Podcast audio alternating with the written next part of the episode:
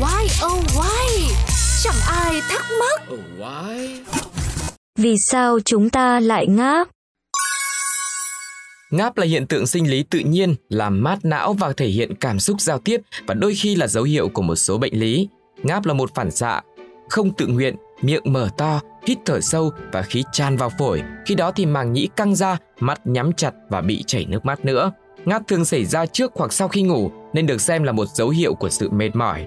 Em bé có thể ngáp ngay cả trong bụng mẹ.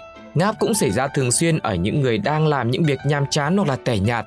Ngáp dường như cũng có cơ chế lây giữa người và các động vật khác.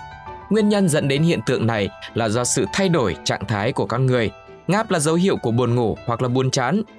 Mặc dù điều này không phải lúc nào cũng đúng. Khi ngáp thì cơ thể thường mệt mỏi, nhịp tim tăng lên.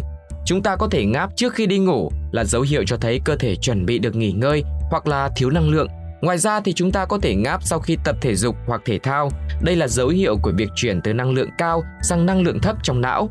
Mọi người cũng có thể ngáp khi thay đổi trạng thái vật lý, ví dụ như là chuyển từ khu vực có áp suất cao sang khu vực có áp suất thấp. Áp lực này có thể tích tụ trong màng nhĩ và có thể khiến chúng ta ngáp để giải phóng. Ngáp cũng mang đến nhiều lợi ích cho sức khỏe. Ví dụ như về chức năng hô hấp thì ngáp là một chức năng của hơi thở. Khi máu cần oxy, một cái ngáp gây ra một lượng không khí lớn khiến tim đập nhanh hơn. Rồi chức năng làm mát não. Ngáp khiến hàm kéo dài làm tăng lưu lượng máu ở mặt và cổ. Khi hít lượng không khí lớn, máu và dịch tủy sống quay vòng qua cơ thể nhanh hơn, giúp hạ nhiệt bộ não. Các nhà nghiên cứu đã đo được khi ngáp nhiệt độ cơ thể khoảng 20 độ C là nhiệt độ lý tưởng để làm mát máu và não. Và chức năng tiếp theo là một công cụ truyền thông. Một số nhà nghiên cứu tin rằng lý do con người ngáp có liên quan nhiều đến sự tiến hóa. Trước khi con người có thể giao tiếp bằng giọng nói, đã sử dụng những cái ngáp để truyền tải một thông điệp. Con người và tinh tinh không phải là động vật duy nhất biết ngáp. Các loài động vật có xương sống đều ngáp. Tuy nhiên thì chỉ có 3 loài khi ngáp dễ gây lây lan là con người, tinh tinh và chó. Theo Medical News Today, lý giải cho hiện tượng lây ngáp là sự đồng cảm.